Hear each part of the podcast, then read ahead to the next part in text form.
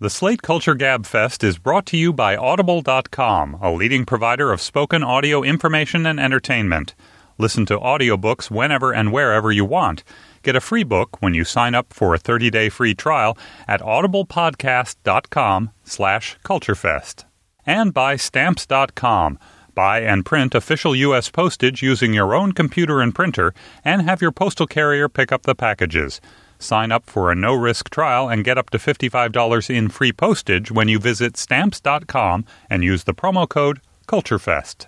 The following podcast contains explicit language.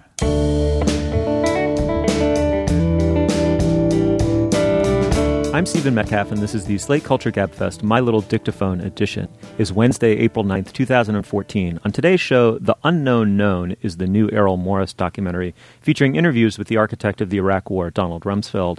And then Silicon Valley, it's the new HBO show from Mike Judge about the uber nerds who build out our tech environs, presumably making dynastic fortunes along the way.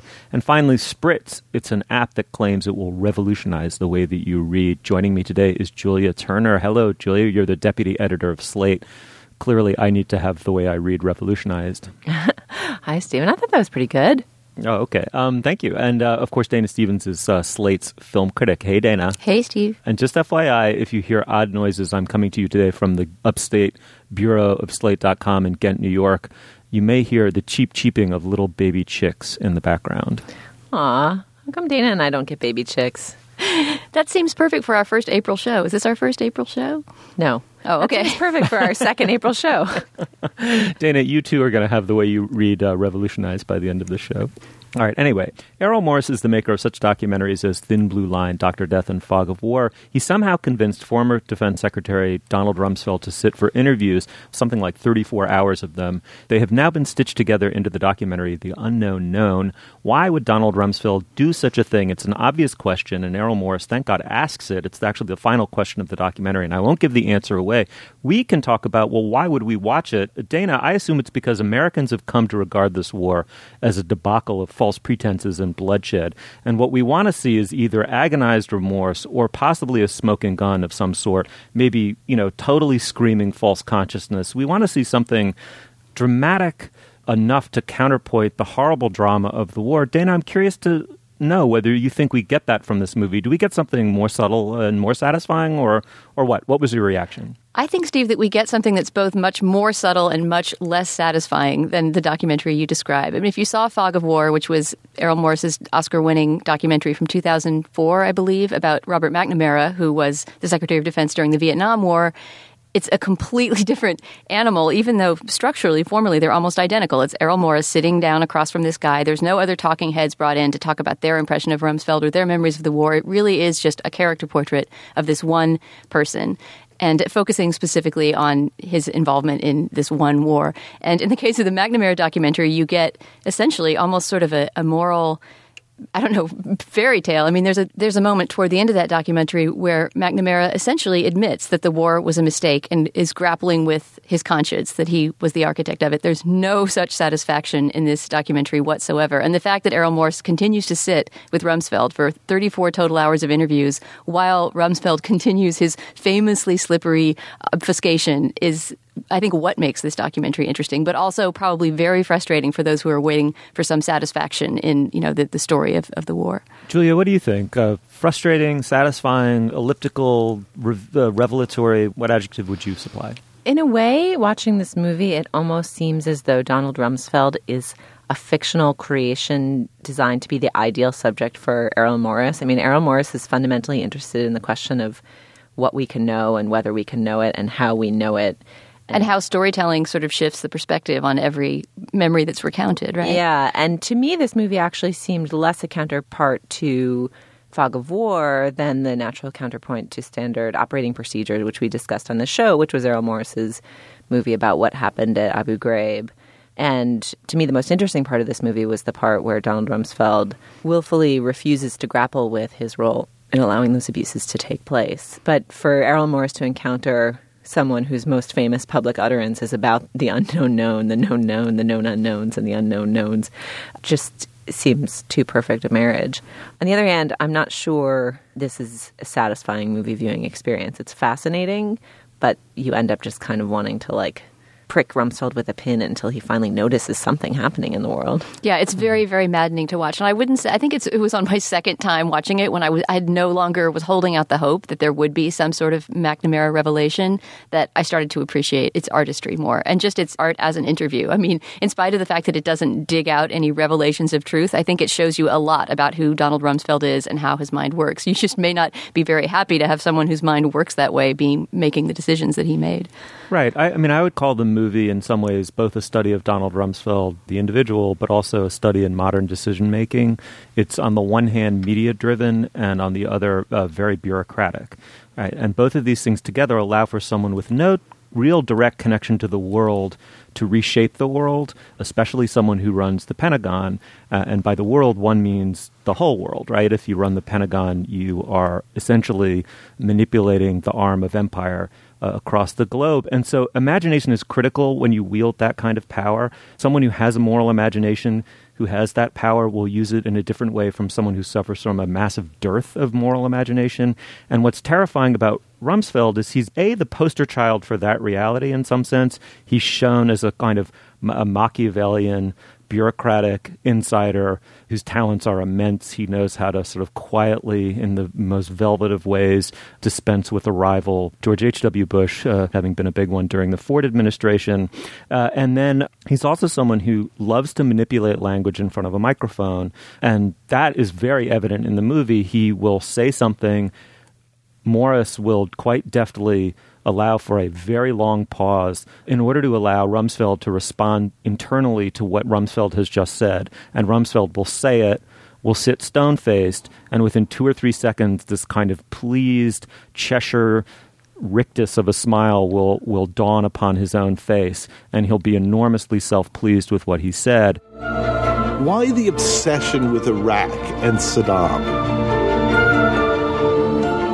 Well, you love that word obsession. I can see the glow in your face when you say it. Well, I'm an obsessive person. Are you? I'm not. I'm I'm uh, cool and measured.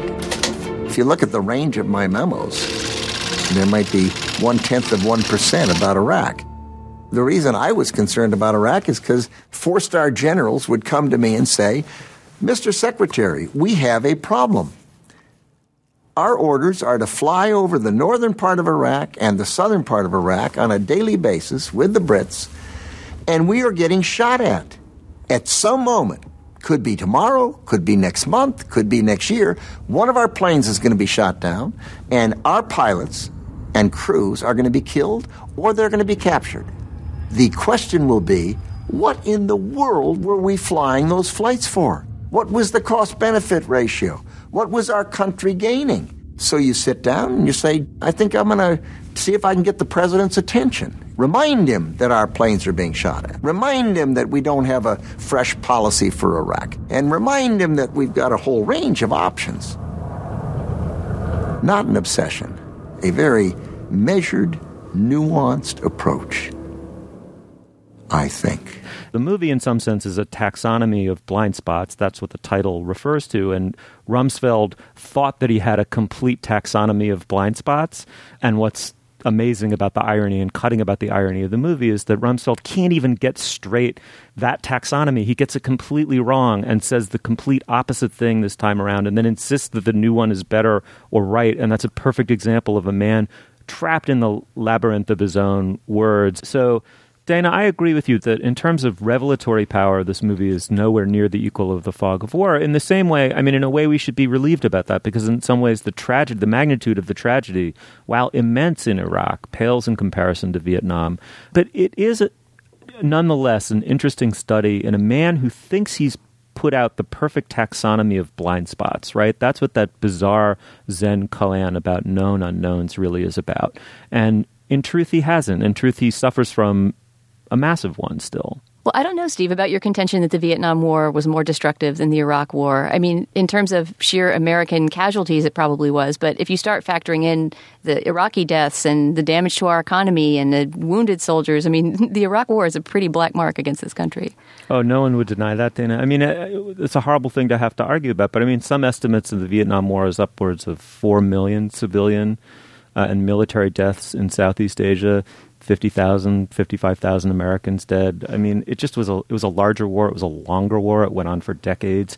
I mean, it ravaged us at home in ways that we can't even get our heads around anymore. I mean, that's that's actually one thing that's interesting. I think, and one thing that seems sort of of a piece with Donald Rumsfeld's ability to kind of patly contain the tragedies of the Iraq War in some weird compartment of his own mind that he doesn't seem to have access to. In a weird way, it seems sort of parallel to the way that the Iraq War, apart from a spurt of interest in it early on, just kind of dwindled in the American consciousness in a lot of ways, despite how horrifying it was. And one other thing that struck me about the interview is that the only moment where Rumsfeld loses his composure and seems less than utterly self satisfied is a moment where he tears up when thinking about an American soldier he encountered, I think, at Walter Reed, who was wounded and who wasn't going to make it, the doctor said, but his wife was filled with steely determination that he would make it. And then Rumsfeld goes back and visits the soldier a few weeks later and finds that the soldier has, in fact, pulled through.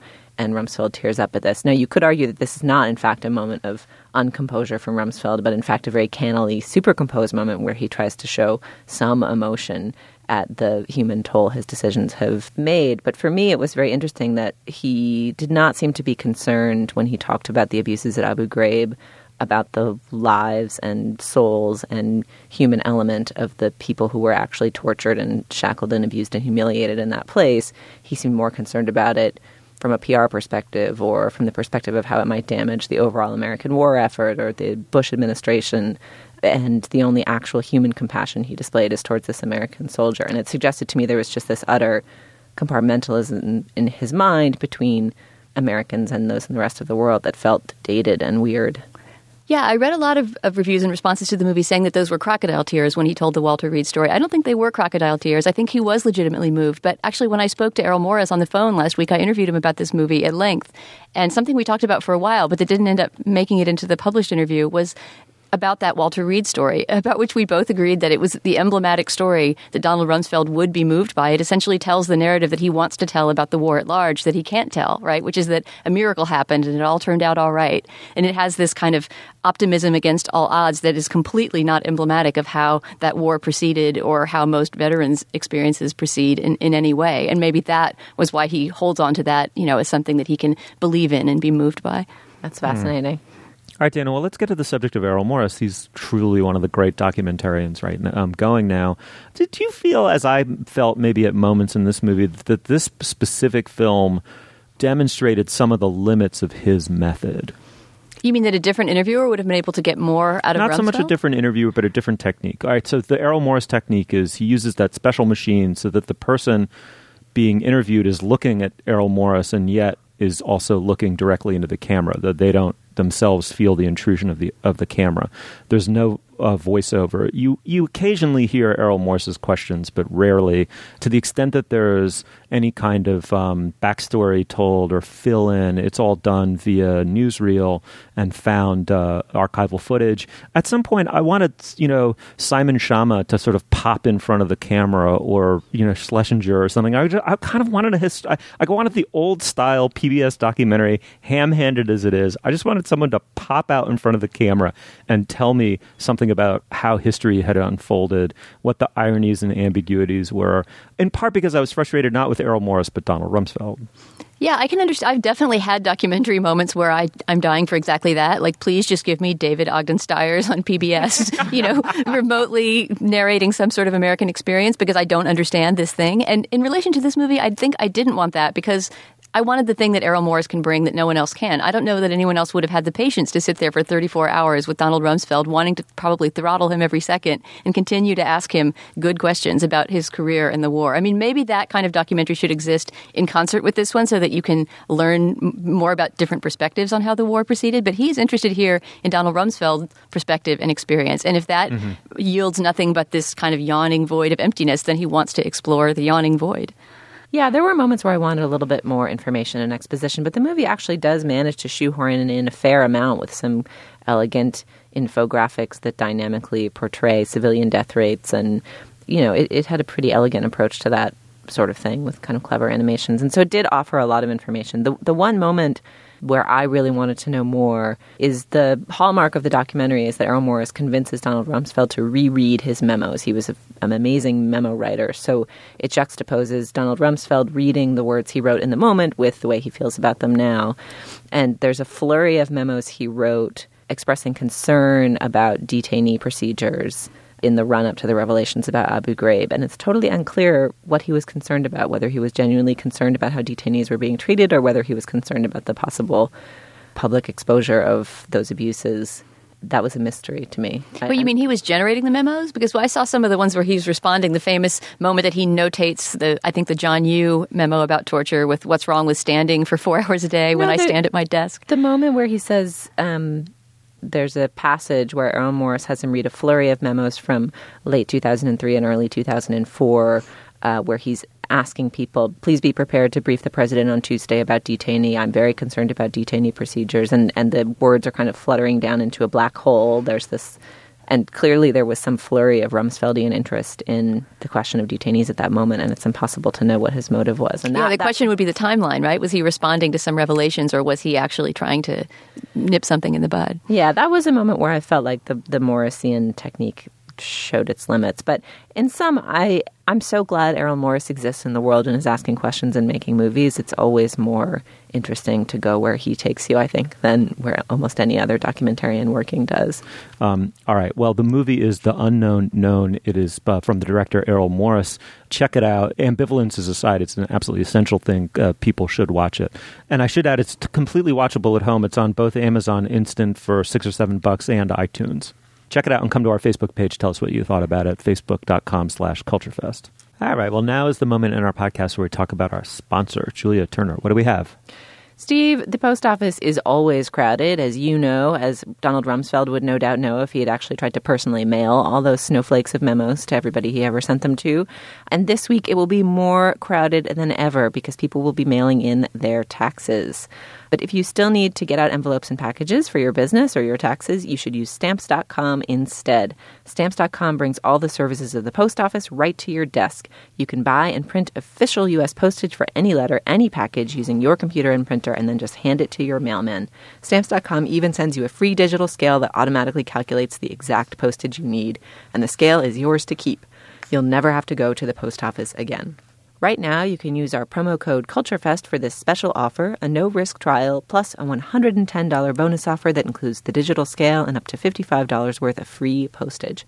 For all the details of the special offer and to sign up today, go to stamps.com and before you do anything else, click on the microphone at the top of the homepage and type in CultureFest. That's stamps.com, enter CultureFest. All right, Steve, what's next? Okay, well, moving on. Silicon Valley is the new HBO comedy from Mike Judge, creator of Beavis and Butthead and the great movie Office Space. Uh, his new show is about a hapless, low in the pecking order nerd at a giant Silicon Valley tech company who, almost unbeknownst to himself, comes up with a miraculous bit of code. Will it turn him into a gazillionaire? Will he take his sad sack incubator buddies along for the ride? Will he get hot women, the hot women, or will he get fleeced? Oh, the comedy. Let's uh, let's listen to a clip from the show and then we'll discuss. So, what do you got? Okay, here it is. Bit soup. It's like alphabet soup, but it's ones and zeros instead of the letters. Because it's binary. You know, binary is just ones and zeros. Yeah, I know what binary is. Jesus Christ, I memorized the hexadecimal times tables when I was 14 writing machine code. Okay? Ask me what 9 times F is. It's 75. I do not need you telling me what binary is, just like I don't need you thinking about soup or taking pictures of it. I need you thinking about apps, software, websites. This is Silicon Valley, all right? Not Paris, Texas. That's where Campbell's soup is. All right, that, that is not maybe the, the funniest clip from the pilot, but what I do like about it is that it features the voice of T.J. Miller, the guy who tells us about Fleventy-five as, a, as an equation result.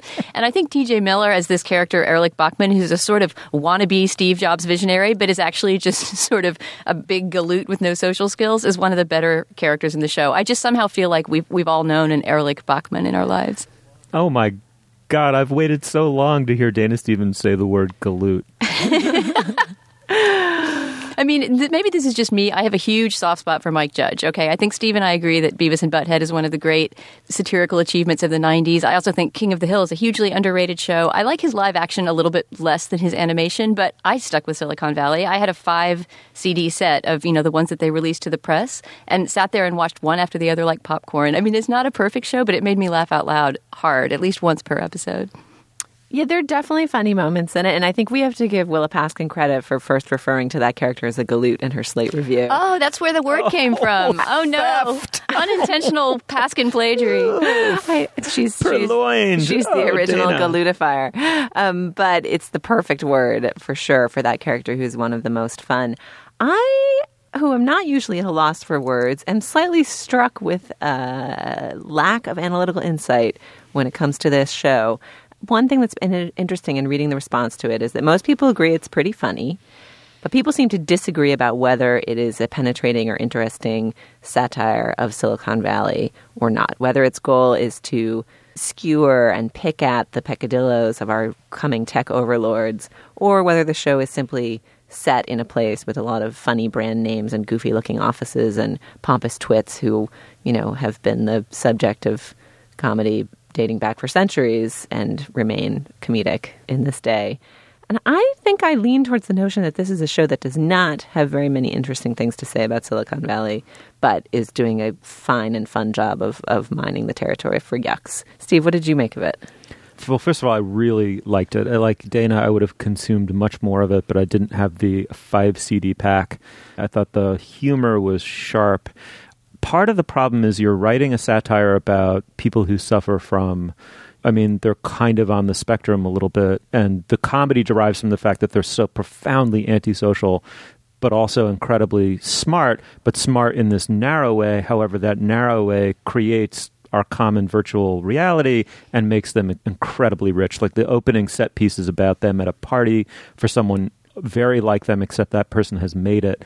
And so Kid Rock plays the party and thinks that he's playing for a bunch of checked out douchebags. And it, it's all the stuff that we imagine about Silicon Valley paraded in front of us. Now, that raises a couple of interesting questions. First, how long can you stick with something that tells that joke over and over again? Are we going to go into a third dimension with these characters, which I actually thought happened a little bit at the end of the first episode? The galoot surprises us in a way that made me think, okay, if this turns into at least a quasi human drama, I might really stick with it for the long term, and, and as opposed to just checking it out every now and then, like Portlandia. And then the the second question it raises is the one that Julia was alluding to, which is is Silicon Valley getting the satire that it deserves in this telling kind of these jokes over and over and over again, or is something about the nature of Silicon Valley being missed? Like, is it more interesting, various place than this satire can really comprehend? And what I thought was interesting about that was just you have Peter Thiel being sent up by this character, Peter Gregory. You know, he's a total libertarian. He thinks that going to college is a complete waste of time, and that's become a pathological point of obsession for Thiel in real life. That's being sent up in the show, which I thought was a good choice. I've always wondered about why Thiel is so obsessive about this. The show wonders about why its character, Peter Gregory, is so obsessive about this. Thought that was kind of funny. Uh, Farhad in the Times thinks that it's pretty accurate and pretty funny. Julia, you kind of have a horse in this race, maybe a little bit. Slate published a piece, uh, but from someone who hates it on just this score, says it's inaccurate. That's right. Steve David Auerbach, who writes our Bitwise column and worked as a developer for years at Microsoft and Google, um, and is intimately familiar with this world, wrote a piece for Slate this week utterly detesting the show and pointing out a number of things that it got wrong. In particular, he took issue with the show's portrayal of the gender politics of Silicon Valley. Uh, Willa Paskin, in her review, suggested that the show's lack of female characters was merely a reflection of the gender dynamics in Silicon Valley, but Auerbach contested that slightly and suggested that the show maybe could have more female characters than the one charming, warm, brown eyed brunette who seems destined to become a love interest for somebody. But I have found in general that the mode of critique of the show, which is people from within the world assess whether it is an accurate satire of their world, it's sort of interesting to read that stuff, but it, that's not really the hallmark of success of the show. Veep doesn't work as a comedy because lots of White House staffers say that it does. It either has a ring of comedic truth or not. And I, I think it may be too soon to say whether this show has interesting ideas for us about the way technology gets made and the way it shapes our lives. Yeah, it just strikes me that everybody who has a major bone to pick with this show about the way it shows the tech world is somebody who's from the tech world and who thus in some way is having their, their way of life satirized on screen. And as with the social network, which people decried right, left, and center for not accurately getting the, the internet, it didn't really matter to me. I just want it to be good drama and good comedy. And so far this I think the show is. I have I have one final utterly goofy note. Let's hear it. Steve, you keep pronouncing it Silicon Valley, or as I pronounce it, Silicon Valley. I, which of us is correct? Dana, be the tiebreaker. Silicon, silicon. I think I go with con, but I don't know. I think that's it. That's probably one that could go either way. Such a suck up, Dana. Always splitting the difference. All right, let's ask the listeners.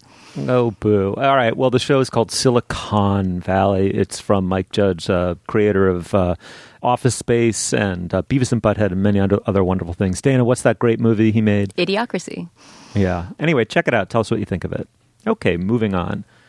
Julia, now is the moment in our podcast where we talk about our other sponsor. What do we have? Our sponsor this week is Audible.com, which, as our listeners know, is the internet's leading provider of spoken digital audio entertainment on the internet. They have more than 150,000 titles available, everything from current bestsellers to classic works, and you can listen to them on almost any electronic device, including, no doubt, whatever it is you're using to listen to us right now. Audible has a special deal for our listeners. If you go to audiblepodcast.com slash culturefest, you can sign up for a free monthly trial, which will give you one free audiobook uh, and 30 days to experiment with the service. We have a special addition to what we're calling the Culture Gabfest bucket list. This is our list of classic works that you must read before you die in order to be someone suitable to show up at a culture dinner party and have an interesting conversation. So it's time to get reading or get listening. These books are all available on Audible. Steve, what is our addition to the pile today? All right, I think this week, uh, Julia, we're going to go with Life on the Mississippi by Mark Twain. It's uh, one of the great nonfiction works of all time, but certainly one of the great contributions to American letters. Not only do you get a history of the Mississippi and remarkable anecdotes about Twain's own experience on the river, a slice of American history, you also get a great American writer describing how he became himself, how from he made the transition from Samuel Clemens to being Mark Twain. Uh, Mark Twain being what they called out on the river, uh, marking the Twain of the river. So it's completely indispensable. How did I not know that fact until now? I had no idea that's where that name came from. I Really? Knew, I knew that he was Samuel Clemens, but I didn't. That's crazy to me. Yeah, it's a riverboat cry. That's Yeah. That's uh, all right. Well, now now I'm that much more suitable to show up to a dinner party, I suppose. That sounds like a great one. Who who reads it? Uh, well, looking here on the on the webpage of Audible, they have several different versions of it, at least three or four. One seems to be by Michael Prichard, another by Peter Berkrot. So you get a bunch of choices. Seems like it comes in at about 15, 16 hours. Steve, what what is it that you like so much about the book? I've never read it. You've never read it. Wait, Steve, how you you need to go back in time and listen to it before you even start doing this podcast. How have you been No, showing I- up here week after week? I think the bu- the bucket list will be hypocritical if the bucket list doesn't include some things that we all should read as well. Dana, you nailed it. That's exactly right. I mean, uh, to me, one of the signal experiences of life is feeling the burden of not having read X, and that's huge because it's it's lifting off that burden that motivates you to go read, you know, Wittgenstein or Montaigne or uh, or Life on the Mississippi. I've read a ton of Mark Twain back in my days as a grad student, an immense amount, and it just for some reason never made it to Life in the Mississippi, and that is it's this thing that needs to be you know removed. It's the it's the mote from my eye. It's the it's the monkey on my back, but but that's in a good way. All right, I'm persuaded. My objection is withdrawn.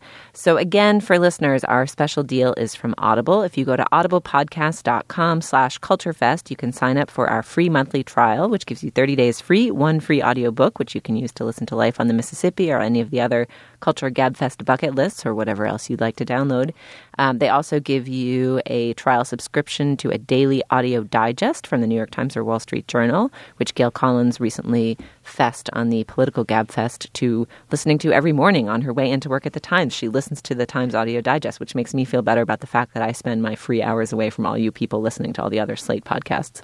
Anyhow, it's audiblepodcast.com slash culturefest. Check it out. Download it. Give it a shot today. All right, Steve. Uh, apropos, our next topic is about reading, is it not? It is. Uh, reading is the sacred intersection, Julia, between the privacy, silence, contemplation of an author and the privacy, silence, and contemplation of a sympathetic reader. That's what you think if you're Stephen Metcalf. If you're Spritz, you think reading is a sinkhole of inefficiency, and using their patented technology, you may be able to read Atlas Shrugged in under 10 hours. First prize, by the way, is not reading it at all. Um, Julia, this is this is one of those topics that I, I'm convinced you select just to bait me into revealing my worst, most obnoxious, and snottiest self. I didn't select this topic. You the thought, the thought- you chose it. It was prompted by our intern. Haven't you know reading comprehension of the meeting we were all in together? Don't bedevil me with facts, woman. The thought of having my eyes spritzed with "To the Lighthouse" uh, is going to turn me into Virginia Woolf in spray form. yes, exactly. Uh, Ode to Wolf. Oh, the wolf. Yeah, exactly. It's going to turn me into the uh, uh, into the exact culture snob every all our listeners have mistaken me for all these years. I, I charge you, guilty as charged. Julia Turner, defend thyself. Okay, well, so first let's describe what Spritz is, okay? So our listeners have a have a ballpark before we start our knockdown drag out brawl. So Spritz is a new reading technology um, it, based on a at least decades old idea, which is that the experience of reading written words laid out left to right in lines on a page is inefficient because your eye must hop do do do left to right, jump back to the to the next line, scan. You you know this feeling. Your eyes are, are dart, darting back and forth along the page. Think of the wasted seconds that all those those eye darts engender. So for several decades there has been a notion that instead of darting our eyes along the page, we should look at a static area on the screen and have the words show up as serial flashing blinks of light um, so that our eyes don't have to scan and the words can just kind of flash at us subliminally. Uh, and then Spritz applies and refines this idea with a new reading technology that centers the word around what they call an optimal reading point so that, that your eyes can really fully focus and just have all of Atlas Shrugged or whatever other work beamed directly into your cornea. The Spritz website allows you to demo this technology and shows what it's like to read text at 300 words a minute, which feels fairly slow and comprehensible, and then allows you to try samples up to, I think, 650 words a minute, which begins to feel a little bit hasty.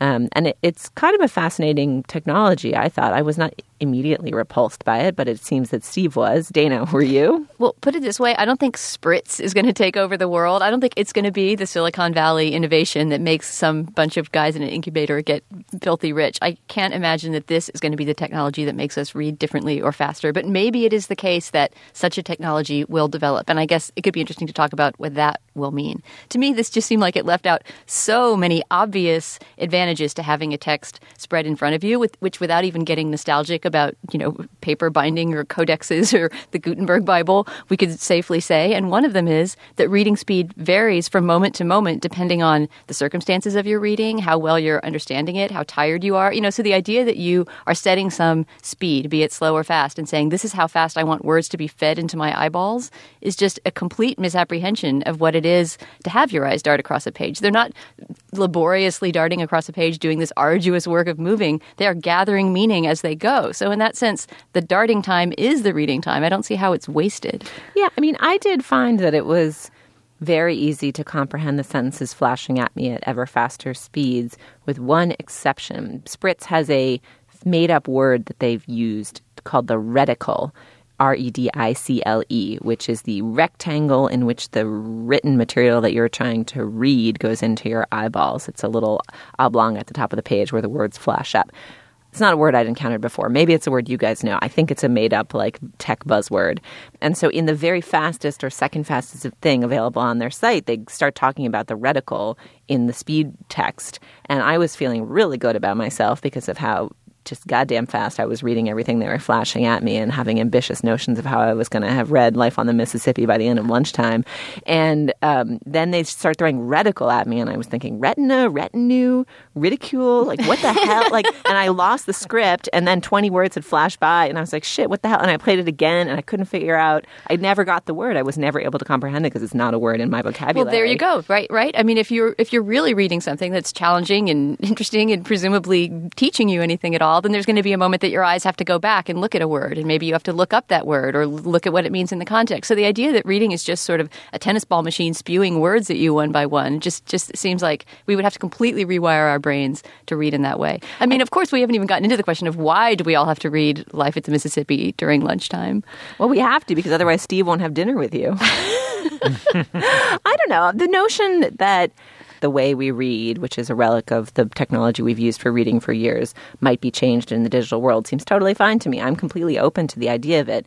But and and I liked the idea that using a technology like Spritz might have a focusing effect. I mean, I think we've all had this experience. We're so used to Twitter and jumping around between 20 web pages and answering half of an email and then going to look at my Gmail on the other screen and you know, the the sitting down with a long blank page and an empty brain and just focusing on it and continuously reading through one text can sometimes feel harder to focus on than it used to in my life. And the notion that it might be somewhat focusing to kind of zero in on this window, this reticle on a page, I was interested to try a longer or more ambitious text. But it doesn't feel like it's there yet unless there's some kind of speed dial that you can use or backup option to kind of rewind a little bit. And one other thing that I didn't like is the inability to distinguish paragraphs. I mean, I wasn't reading a long text, but for me, the paragraph is an incredibly useful way to organize information and ideas. Even when I'm editing a piece, sometimes if it's long and thorny and it needs a um, kind of a, a logistical reorganization, I'll often print it out very, very small in a 10 point font in two column format so that I'm fundamentally seeing the text as a grouping of paragraphs and I can kind of move those around. I mean, I, I like to, to have my vision encompass the whole of a text rather than just its granular bits, particularly when I'm editing. So I think there's hope for a version of this technology, but it doesn't seem like it's there yet. Yeah, Julia, I completely agree. I mean, uh, you don't have to be a Gutenberg fetishist like Dana and I are in order to think that this is there's something a little silly about this. But I am a Gutenberg fetishist, so I'd like to attack it from that angle first, which is that you know the, the what happened to the just pleasure of like your copy of Nicholas Nickleby or Martin Chuzzlewit or Being and Time or you know there's something about a book, the heft of a book that represents the length of time, like physically in your hand, the actual weight of it has a corollary in the amount of time that you're going to spend actually living with it and reading it. Therefore, it's it's a companion. It's meant to be both physically and in the theater of your mind a companion to yourself over time. So there's the Gutenberg fetish uh, line. I just don't think that you're ever going to read a serious novel, not even Atlas Shrugged, in this format. But then the second thing is when you're reading informationally, Julia, exactly right. So then it becomes purely spatial, and and you do want to print it out or at least have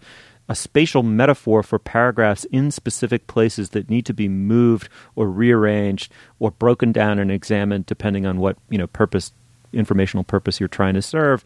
Uh, I don't see how you could ever achieve that with this. I mean, the only thing I can think of is like these people are attempting to create something for Google Glass. They hope Google will buy it, and one day the kind of you know dork who goes around Google Glassed up will use this as a way on the little Google van to read huge volumes of research reports that are mostly data, uh, informationally data driven. A piece, you know, and, and, it's just a way to kind of upload information uh, into your brain, but very uncritically don't know. I'm not sure it has to be uncritical, although thinking about you uploading research reports, it's interesting to think how a chart would play into this, right? Or if you, poetry. If you wanted to do any kind of text interspersed with a chart. And yeah, I was just thinking about the same thing. Poetry, for example, is a place where you see words in a spatial context, and that's totally fundamental to what you're doing. I also will object to the technology as the delicate wilting flower that I am. I have extremely sensitive eyes. I'm not sure if you guys know that or or you know my my pale blue eyes are just incredibly sensitive to sunlight and I have to wear dark sunglasses every time I go outside and my optometrist is very concerned about my delicate retinas. But I actually found the experience of using spritz much more taxing for my eyes than the experience of reading on a page, especially on a bright screen that's emitting a ton of light the experience of having my eyes motionless on that rectangle for however many minutes I played with the technology on the site. I found as soon as I closed it out and tried to look at the rest of the world, there was this hovering dark rectangle. You know, you get that after image when you stare at one thing in a fixed way for too long. And that after image hum- hovered on my burnt retinas for like uh, 10 minutes. I was like having trouble reading and looking at my email. So I think the motion that your eyes make darting across the page in some ways protects your retinas. And of course, also it's better to look at reflective light bouncing off of a page often than to look at super bright digital screens. I mean, I'm someone who really dislikes the increasing retina display of the eye devices because I feel like they're the retina killing displays. They're getting so absurdly bright. Nobody needs something to be that bright. I keep having my phone on the lowest setting and wishing there were a setting that was three times lower than it. So, in terms of protecting your eyes, that all seemed like complete hogwash to my Complete hogwash. I mean, there, I, I feel like reading developed the way that it did over millennia for a reason, you know, and we are not used to staring straight at a page and having it fed at us for a reason because our brain circuitry has, by this point, evolved, and in every individual life from babyhood on evolves to read while moving your eyes. The idea that suddenly in your mid 30s you would have somebody start throwing brightly lit words one by one into your eyeballs and then it would be analogous to the experience of reading seems to me insane. But Dana, you know as well as I do that that's not the way technology assimilates into the culture. It doesn't go via 35 year olds. You know, uh, it goes via the young, and, and it'll go it'll skew younger and younger and younger until this is the way young people actually learn to read. I, I, I'm not being dystopic. I don't think that's actually going to happen. But It's just not. It's not a good enough app. Maybe that will happen, but I don't think it's going to happen because of spritz. But could, could we talk a little bit, guys, about whether we're slow or fast readers and how you feel about reading speed in general?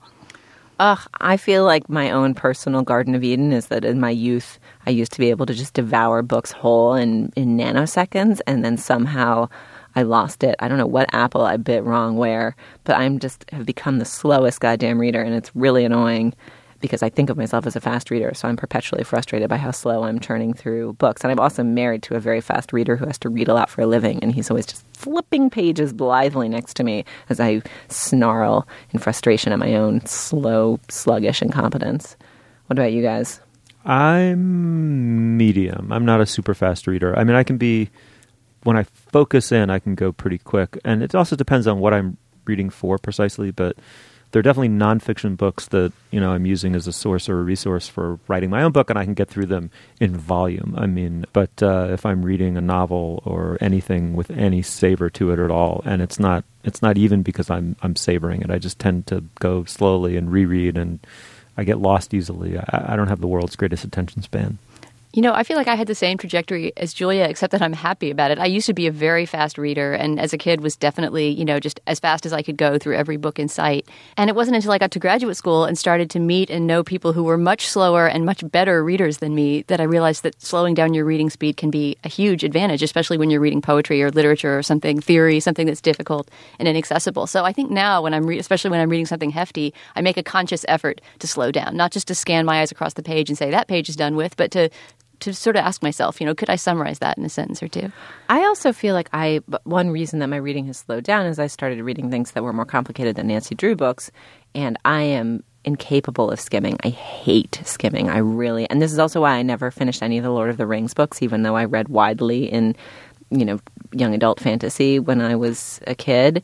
I'm sure I'm going to get flack for calling Lord of the Rings young adult fantasy, but I'm going to stick with that because there are all those epic and super boring descriptions of random like dark forests that just take forever. and I, t- I talked to people at the time who were like, "Hey, you just got to skim all those boring descriptions and you get to the plot." And I could never do it because I refuse to skim, I, and I hate skimming. And I think that's part of also why my reading has gotten slower, and part of why I worry about an app like Spritz because I feel like if you're just locked in at 400 and then they throw a lot of reticles at you like and there's no way to rewind then you're just by definition going to be skimming these terms you don't know or aren't familiar with. I mean think about trying to read a book like lord of the rings where every other word is some like new made up land and you have to get context. So okay that's the place across the river where the thing is that they need the thing for like it would be hard to do that in a- Right, and in spatial Spritz perception world. of the page is, is a very key part of doing that, right? That novel effect that you have where you say, wait a second, I'm on page 120 and I forgot who Tom is, right? And you have to go back and find the first entrance of Tom, the character, into the book. I mean, I guess you could you'd be able to do that with a, a search for the word Tom. But to me, spatial perception of the page layout is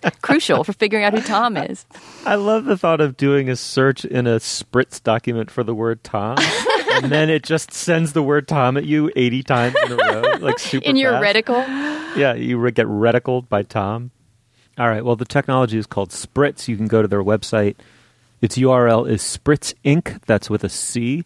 Dot com. Uh, check it out. Tell us what you think the future of reading is at our Facebook page, facebook.com slash culturefest. Okay, now is the moment in our podcast where we endorse Dana Stevens. What do you have? Okay, I'm going to endorse a fairly dense long read this week, something best not read in a spritz reticle. Um, it's it's an essay by Michael Markham, who's a music professor at, at one of the SUNY campuses, on a new uh, book about Bach that just came out. So, uh, having just read a big, thick, chunky biography of Bach and feeling like while I learned a lot about the time that he lived in and I learned a little bit about music, I still felt like I had read all the way through without understanding how did this person create this incredible music, which was the reason that I read it in the first place. So then I come across this wonderful essay in the LA Review of Books by Michael, Michael Markham that takes me through it and talks all about the perils of Bach biography and of biography of composers in general and sort of really takes on some big critical questions of how do you write a biography of someone who lived in a completely different time with a completely different set of cultural values? And specifically, he talks about how at the beginning of the Romantic period, we start to understand composers as artists, right? That we we see um, Beethoven, for example, or, or Wagner, people from this period as creators, you know, and, and we want to hear about their biographies. As soon as we go back a little bit further in time, and music is more co- connected as it was in Bach's case to church bureaucracies and you know sort of churning out music on deadline there's less of a sense of an intimate connection of the biography to the music. And the way he talks through that would be fascinating i think for somebody who cares nothing about musical biographies cares nothing about bach just sort of cares about intellectual history. He does a beautiful job. And it is a long read but it's completely worth bookmarking and going back to over the course of a few days. So it's called bach psychology gothic sublime or just human and it appears in the la review of books from a few weeks ago but you can find it on their website lareviewofbooks.org Oh, cool. Um, uh, Julia, what do you got? I'm going to recommend a truly amazing book of poetry that is simultaneously a great book of poetry and the most illuminating thing I've read about the war in Afghanistan, I think, ever. It's called I Am the Beggar of the World Landays from Contemporary Afghanistan, translated by Eliza Griswold with photographs by Seamus Murphy. And Eliza Griswold is a, is a very interesting writer. She's a poet and also a foreign correspondent, basically. Um, and there's a form of kind of lay folk poetry in Afghanistan among Pashtun women in particular called the Landay, which is a rhymed couplet that can be sort of body and sexual or a lamentation of grief. Sometimes they're a little bit political, and they tend to be exchanged in private among women. They're not public. And it's kind of a folky way of communicating with each other. And uh, in a really remarkable feat of intellectual and cultural reporting, Eliza Griswold met a number of these women, convinced them to share the landays with her, worked to translate them into English, um, and has presented them here with a series of essays about how they fit into contemporary Afghan life, and along with just some gorgeous photographs of, of what modern life in Afghanistan is like. And it's just a stunning portrait of where the recent American war in Afghanistan and also the prior decades of war and invasion and, and uh, trauma and tumult have left people in Afghanistan, and particularly women who are in a particularly fraught and fragile situation there and who may be more at risk than anyone else uh, as Americans finally fully withdraw. Uh, so I can't recommend it highly enough. It, a lot of it originally appeared in a really wonderful edition of Poetry magazine, and it's been expanded and rejiggered slightly for this this book edition. Again, it's "I Am the Beggar of the World: Landays from Contemporary Afghanistan." That sounds great. Mm. God, that sounds amazing. Okay, very briefly, uh, this week I'm going to endorse uh, the Mark Danner series of essays about Dick Cheney in the New York Review of Books. I believe they're all available online to non subscribers. Uh, certainly, most of them are. It came to mind because I was watching the Errol Morris documentary in frustration, again, not at Errol Morris, but at Donald Rumsfeld. Uh, and it did make me want for an authoritative, historically uh, contextualized voice to describe what happened to us as a culture, as a society, thanks to this man's total lack of moral imagination. Well, this is exactly what Mark Danner's uh, series of essays does about Cheney, who in some ways is the more Shakespearean figure than Rumsfeld. In a way, there's at least something identifiably internal and conflicted and in, in my estimation, quite dark about Cheney, and this is what these essays are about. Uh, I think it's very satisfying uh, uh, and very intelligent uh, essay reportage, and highly recommended. All right, well, thanks, Dana. Thanks, Steve. Thanks, Julia. Thank you. You'll find links to some of the things we talked about today at our show page, slate.com slash culturefest, and you can email us at culturefest at slate.com or drop us a note at our Facebook page, facebook.com slash culturefest. Our producer is Ann Hepperman. Our intern is Anna Shechtman. The executive producer of Slate Podcast is Andy Bowers, and our Twitter feed is Slate Cult Fest. For Dana Stevens and Julia Turner, I'm Stephen Metcalf. Thanks so much for joining us. We'll, we'll see you soon. Springtime, springtime can kill you just like it did for me. Don't you see we're all hurt the same way? So get out, so get out of your house. All right, babies.